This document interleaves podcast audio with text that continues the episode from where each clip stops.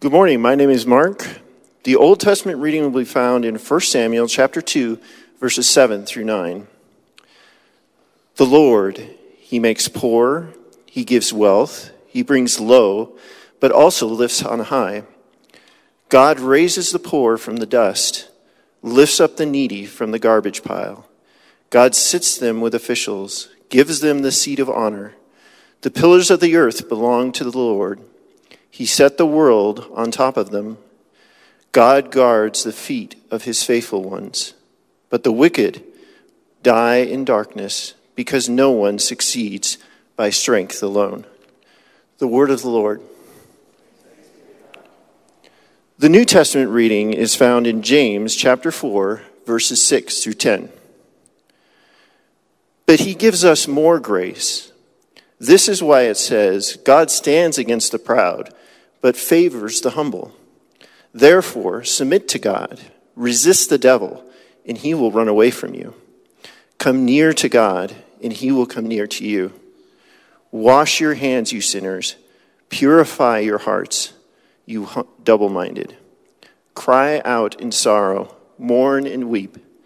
Let your laughter come to become mourning, and your joy become sadness. Humble yourselves before the Lord and he will lift you up. The word of the Lord. If you are able, please stand for the gospel reading found in Luke chapter 1, verses 51 through 52. He has shown the strength with his arm. He has scattered those with arrogant thoughts and proud inclinations. He has pulled the powerful down from their thrones and lifted up the lowly. The gospel of the Lord. Amen. You may be seated.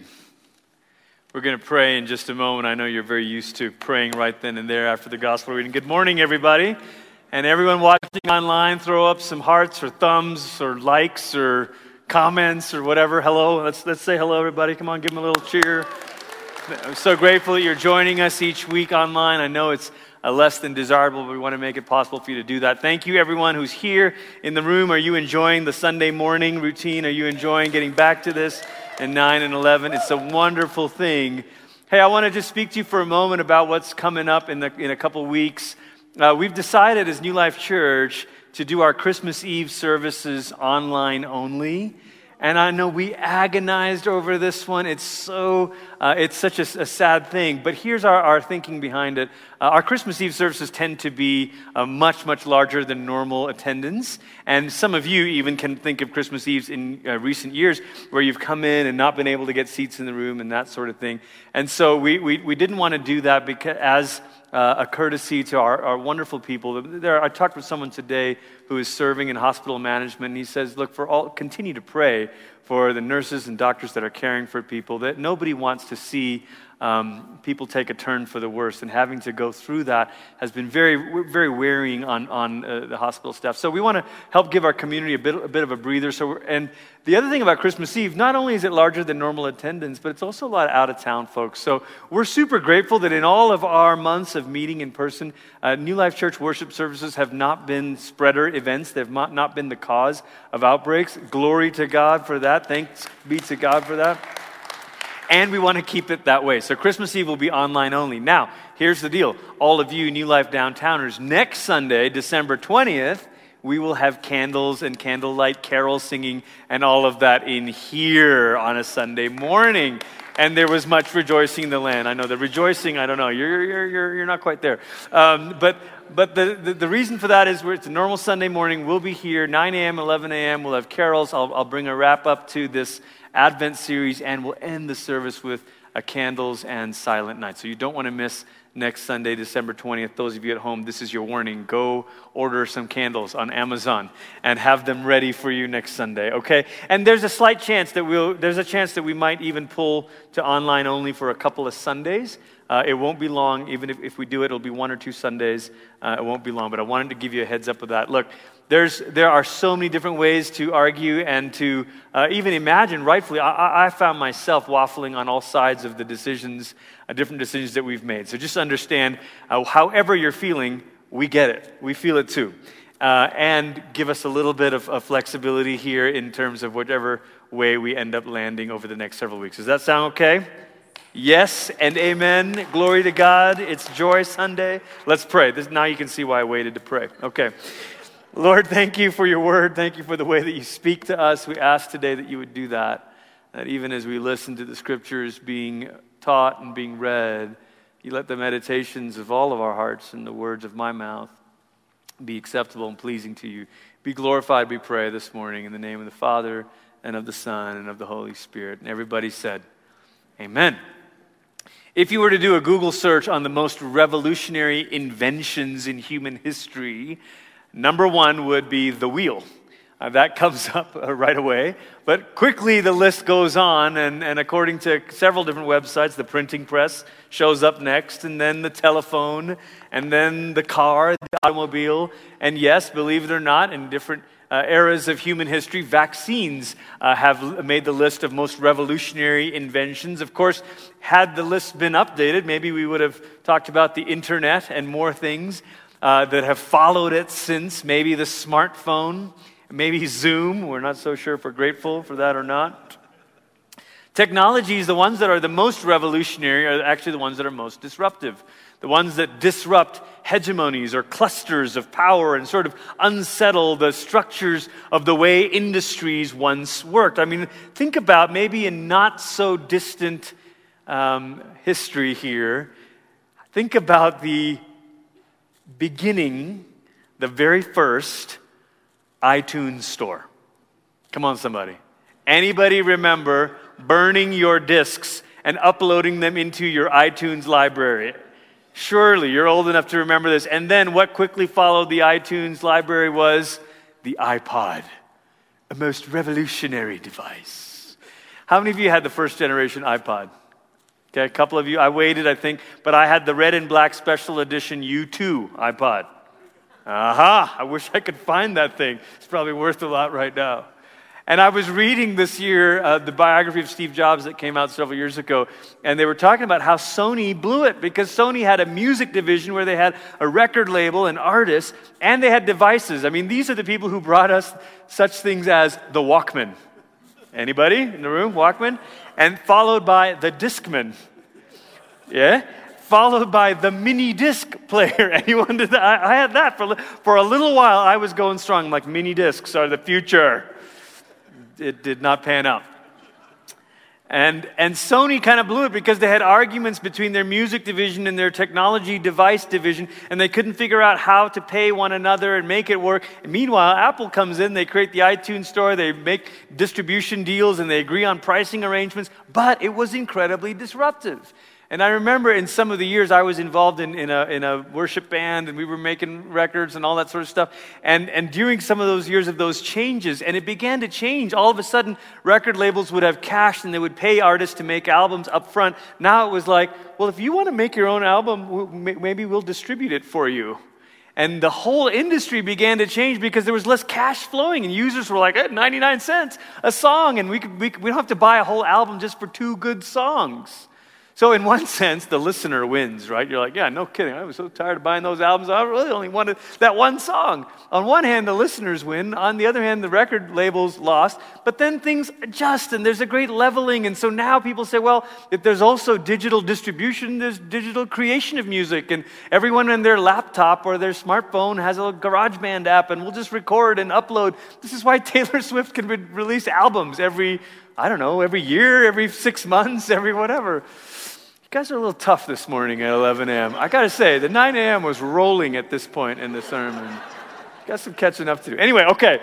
Uh, so when, when, disruptions happen, on the one hand, it's a good thing. On the other hand, it, it, leaves us with a little bit of chaos. It leaves us sort of trying to figure out which is it? How, where is my music? Is it on a few CDs? Is it in my iTunes library? Is it on Spotify? I know some of you in the room are like, what's he talking about? Like, I just go to Spotify or YouTube. And I, does anyone do Pandora anymore? I don't, I don't think so.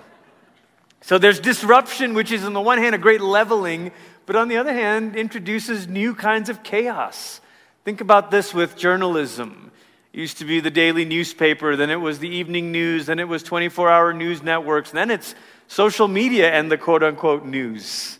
And so you sort of have every man or every person sort of journalism where I'm right here at the scene of the event, only to discover a few years into this. And I remember following uh, the, the, the, Boston bombing that happened at the marathon several years ago and following it on Twitter and reading like minute by minute. Oh my goodness, here's the manhunt and here's what's happening. It was like breaking news from the street. It was incredible. But now we're a few years removed from that. People might take a picture of an event and create a storyline and it might start trending on Twitter only to be a totally false narrative. And you might see an image and you're like, I know exactly what's going on behind that image, only to find out that's not actually what happened. And so now we've got this disruption of journalism that, on the one hand, it's like, well, it's good. Every person can kind of figure out the truth. On the other hand, it's led to this distrust and a little bit of chaos. This is what revolutions do. They create a kind of leveling, but they also create a certain kind of chaos, a new kind of chaos. We're in the series here on Mary's song, and we've called this series A Revolutionary Advent a series on the Magnificat. And this is a series on Mary's song. And we're meant to kind of recognize that Jesus' arrival was not a cute little event that happened in the little corner of an empire so that a few followers of Jesus could take on a new kind of inward piety and say, Oh, I've got my own new sort of little prayer ritual and my own little way to acknowledge Him as my personal Lord and Savior. No, the gospel writers won't have any of that. They want us to know that Jesus' arrival is a public truth. It's news that is meant to set empires on notice and to unsettle kings on their thrones. It's meant to be breaking news for the whole world. This is what Pastor Brian was reading to us out of Luke's gospel this morning. It's the best, the most joyful news we've ever heard. And shepherds hear it. And so there's this, there's this back and forth of like, it kind of seems like nobody caught it. At the same time, we're meant to pay attention. It's revolutionary. And in the first week, we talked about how the revolution is personal. That this God's, the Son of God's arrival is intensely personal for each of us. And then in week two, last week, we talked about how the revolution is universal. It's a mercy that is for everyone, that is stretching us to draw bigger circles than the circles we want to draw. And today we're going to look at how the revolution is itself a reversal. It is a reversal. That what Mary starts to sing about is a restructuring and a reordering, an upending of things as they once were. This is why Dietrich Bonhoeffer, in an Advent sermon in 1933, said the Song of Mary is the oldest Advent hymn. Bonhoeffer says it is at once the most passionate, the wildest, and one might even say the most revolutionary Advent, Advent hymn ever sung. This is why I have sort of tongue in cheek joked that the Magnificat is less of a choral piece, even though I love choirs singing the Magnificat. I've joked that it's less of a choral piece and more of a punk rock anthem of a generation. It's maybe a bit like Dylan's The Times They Are a Changing, or a few decades later, like Twisted Sisters, I'm not to take it. We're not to take it. Maybe it's Mary's way of saying, God's not to take it. There you are. Luke 1 51 to 53, he has shown strength with his arm. He has scattered those with arrogant thoughts and proud inclinations. He's pulled the powerful down from their thrones and lifted up the lowly. He has filled the hungry with good things and sent the rich away empty handed. Think about all these statements that are being made in the song. He scatters the proud, he pulls down the powerful, he lifts up the lowly, he fills up the hungry and he sends the rich away empty. We're going to make three observations from the text this morning, and the first is this Advent is about a reordering of power. Advent is about a reordering of power. You see right away in these lines that Mary is drawing on language from Hannah's song. We heard it in our Old Testament reading from 1 Samuel where Hannah is singing about the Messiah. This is where, by the way, the whole notion of an anointed one, a Meshiach, begins to arise in Israel, is from Hannah singing, God, you're going to do this, and you're going to do it through the horn of your anointed one, the strength of your anointed one. And here's Mary saying, I think that is this. I think the, another David or the true son of David is coming and it's going to reorder power. God is disrupting the prideful and the powerful and establishing the downcast and the desperate. God is disrupting the prideful and the powerful and establishing the downcast and the desperate. Now, it's interesting because when he says these things, he has some strong things to say. The song itself, Jesus echoes the song itself in Luke 6, verse 20 to 21. Jesus, in his sermon, we've read this a couple weeks in a row now. Jesus raised his eyes to his disciples and said, Happy are you who are poor, because God's kingdom is yours. Happy are you who hunger now, because you will be satisfied. Happy are you who weep now, because you will laugh.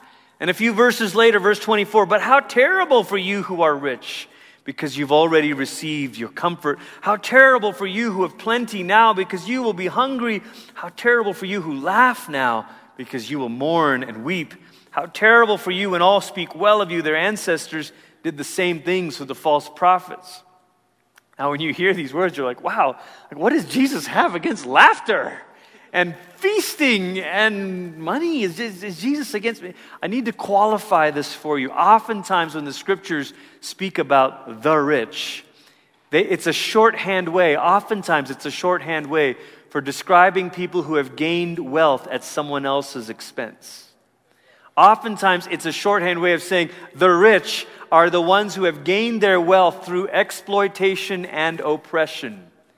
He's not talking about it being wrong in and of itself to increase or to do well or for your businesses to do well or to put away a 401k. That's not what he has in mind. What he has in mind is the kind of richness that is gained through someone else's loss. But it's also a warning at the way riches finds a way of taking root in our hearts. I know because we've been playing Monopoly as a family. My kids are starting to beat us as the parents, and they're a little too happy about it. The other day we were playing and it was like fights were breaking out and they're like, that'll be $900 for my hotel. And everyone's like, oh gosh, you don't have to be so mean about it. And one of my kids said, like, Dad, it really is true. Money has a way of turning you into a bad person. and this is fake money we're talking about. The Bible's warning is about how wealth is gained and how wealth has a grip on us. That's what it's focused on. How is it gained and how's its grip on you? Has it got you? And so when Jesus says there's going to be a reversal and a disruption about wealth, this is not some sort of communist dream. This is Jesus saying, don't let wealth lead you to oppress others, and don't let wealth become the master of your life. If you do, you'll find out there's a bad, there's there's a bad ending to that story. Now, it's interesting, Jesus says this in his sermon in Luke 6, but James, the half brother of Jesus, picks this up in his letter, James 4, second half of verse 6, and then verse 10. This is why it says, God stands against the proud, but favors the humble. So humble yourselves before the Lord, and He will lift you up. As an aside, it's really fascinating to think about how the themes of Mary's song show up in the life and ministry of her boys.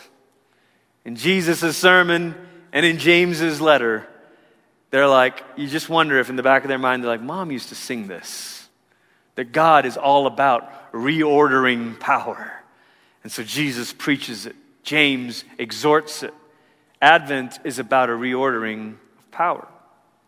But if we're honest, that's not what we see in the world around us. And maybe if we could allow the voice of the questioning part of us, just turn up the dial on it, just one click, and you'd say, Yeah, yeah, what is, what is this about? I mean, uh, hang on now. Jesus came 2,000 years ago. If this is about a reordering of power, why is nothing different? Why do the wicked prosper, like the psalmist said? Why does it seem to go well for people who are exploiting? There's no reversal. Don't forget that in Mary's own lifetime, she watched her son be beaten and crucified.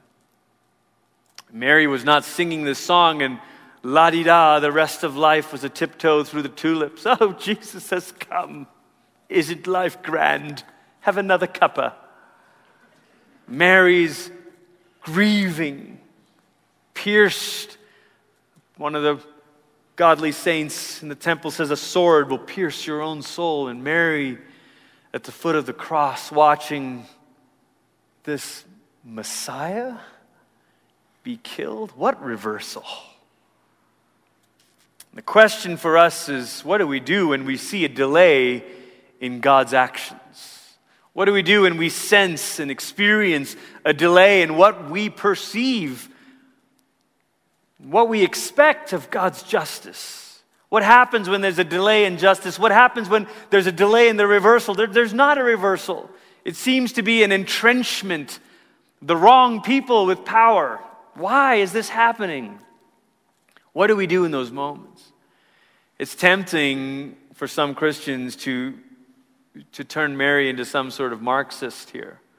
That her song is power to the people and down with the man. And to kind of hear the words of the Magnificat in this 21st century cultural climate of a post Marxist critique, and we say, well, all power is bad, and nobody should be in charge, and I don't, there should be no CEOs, and nobody in lead, leadership, and everybody needs to be down. And, and to conclude from this that power itself is the problem. This is not what we are meant to take away from the Gospels. The Gospels and the New Testament itself is unequivocally clear. Power is not the problem when it's in God's hands. The question is not power, it's in whose hands do we entrust this power? And this is why we had our whole series in the book of Revelation when we understand that the one who roars like a lion looks like a lamb. Only the one who was slain has the authority to rule. Only the one who died has the authority to execute justice. Only the one who was crucified has the authority to sit on the throne of judgment. Only the one who was on the cross has the right to sit on the throne. And when we come to grips with this, we, we recognize that Mary doesn't get up from this moment and singing this Magnificat and lead a, a, a, violent protest where she's burning stuff and smashing windows and lighting shops on fire. Mary's not trying to bring about the reversal in herself, uh, in and of herself. Mary understands that Advent requires hope. Advent requires. We find ourselves in, these, in this in between. We know that Jesus came to bring about a reversal, and we know that one day he will do it in fullness. And so here we are in the middle, living with hope, trying to live in the midst of that. John ends his gospel by describing Jesus on the cross, saying, It is finished, it is complete. And then he ends his final vision the book of Revelation with, It is done. The two Greek words, they're completion and coming to pass. We live between that. It's complete, and yet it has not come to pass. Friends, I want to say this to us. We see things that are out of order and out of kilter in the world around us. And we don't want to slide into passivity on the one hand. Passivity is one error in this. But the other error is a sort of error, is a sort of self righteous activism.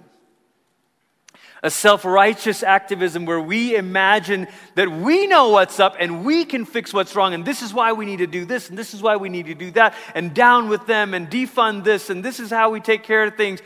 If you listen to the dialogue in the society around us, it's very difficult for people to start critiquing power without themselves sounding self righteous. But there is no one worthy. There is no human who can execute justice perfectly. There is only one who is righteous enough to reorder the world. There is only one who is righteous enough to reorder the world, and his name is Jesus. Amen. Amen. And this is why we say in Advent, Come, thou long expected Jesus.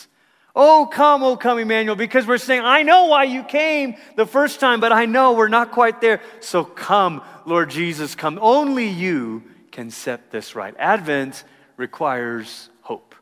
We don't get out of it.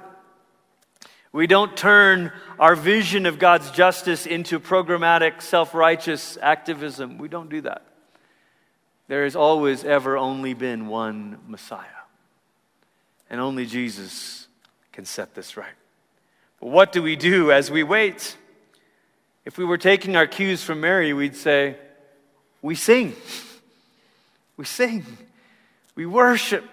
We remind ourselves of this. See, today is the third Sunday of Advent. It's the Sunday of joy, but joy is impossible without hope. Joy is impossible without hope. Until you remember your hope, you will not experience the joy. Until you remember the hope of Jesus Christ, you will not experience the joy. Joy is impossible without hope. And so here we are on this third Sunday of Advent, needing to say, okay, God, bring your hope again into my heart so that I can have joy. And all of this singing and the hopeful song makes me think of the spirituals that came from African American slaves in this country's history. When I was doing my doctoral research, I was studying how contemporary worship songs communicate hope or how they don't, and how it's experienced in worship services. And one of the tiny parts of the, the study was recognizing that so many of our contemporary modern songs that we say are songs of hope end up being about the present tense.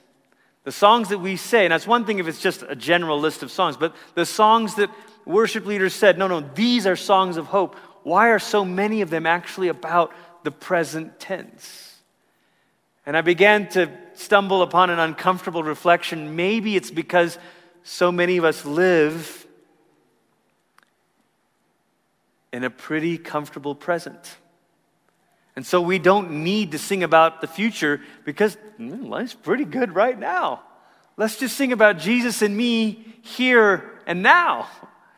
And this is such a sharp contrast to the slave spirituals James Cone wrote this about the spirituals. He said, The spiritual is the spirit of the person struggling to be free. It is their religion, their source of strength in a time of trouble. And then he says, If one doesn't know, if one doesn't know what trouble is, then the spiritual cannot be understood.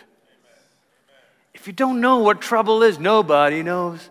The trouble I've seen, nobody knows but Jesus. You won't understand the power of a spiritual until you understand the trouble. And I imagine Mary singing her song more than once. I imagine Mary watching Roman oppression and singing, He will bring the mighty down from their thrones. He will lift up the lowly and the weak. Maybe Joseph comes home with another story. I saw a centurion beating a Jewish tradesman today. I got out of there this time, he says.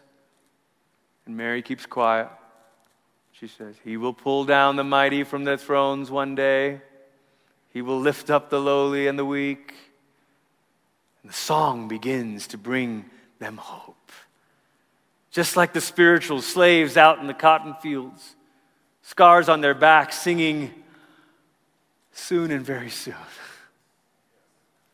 singing, Swing low, sweet chariot, coming by to carry me home, singing, One day we will lay down that heavy load. You think of these lyrics that don't mean much when we're living in the burbs, but they mean a lot when you're facing trouble.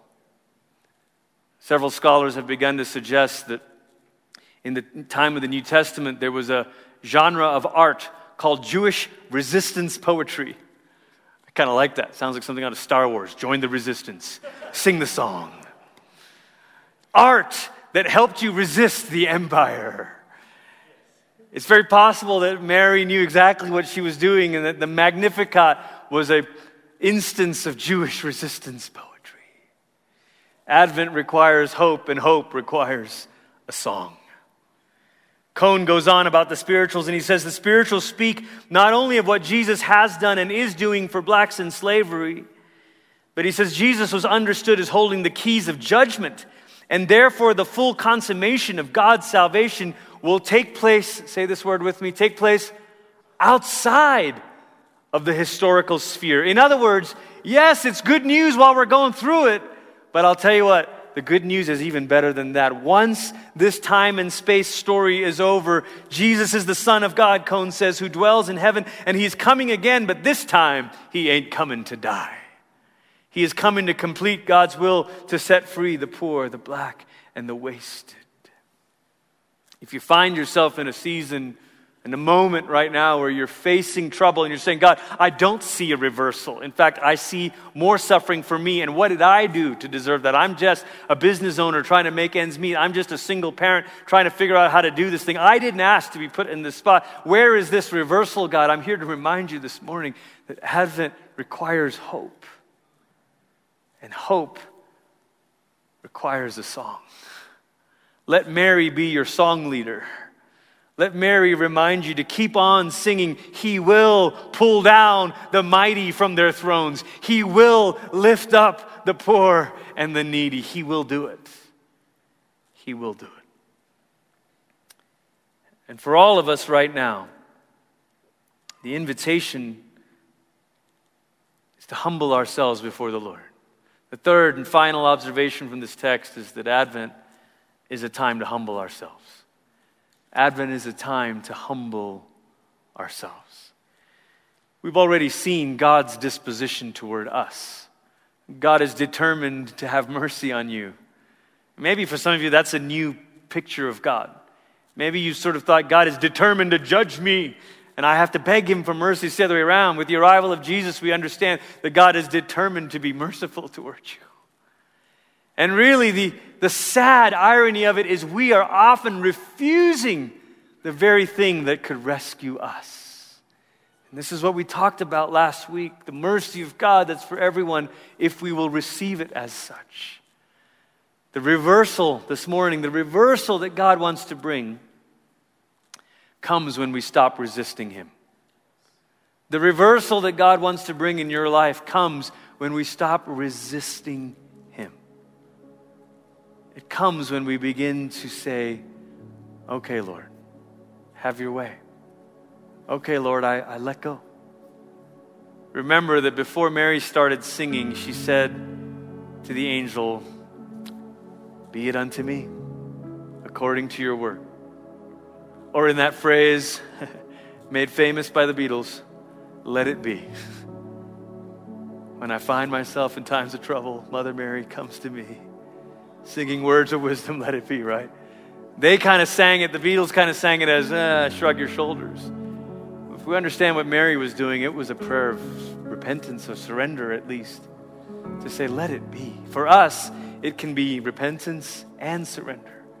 It can be the very humbling of ourselves that says, okay, God, I see now what you're up to in the world. I see that you oppose the proud and give grace to the humble. I see now that you're not for people who are prideful and powerful and rejoice and trust in their own strength. So whether you have plenty or whether you have little, all of us can humble ourselves before the Lord.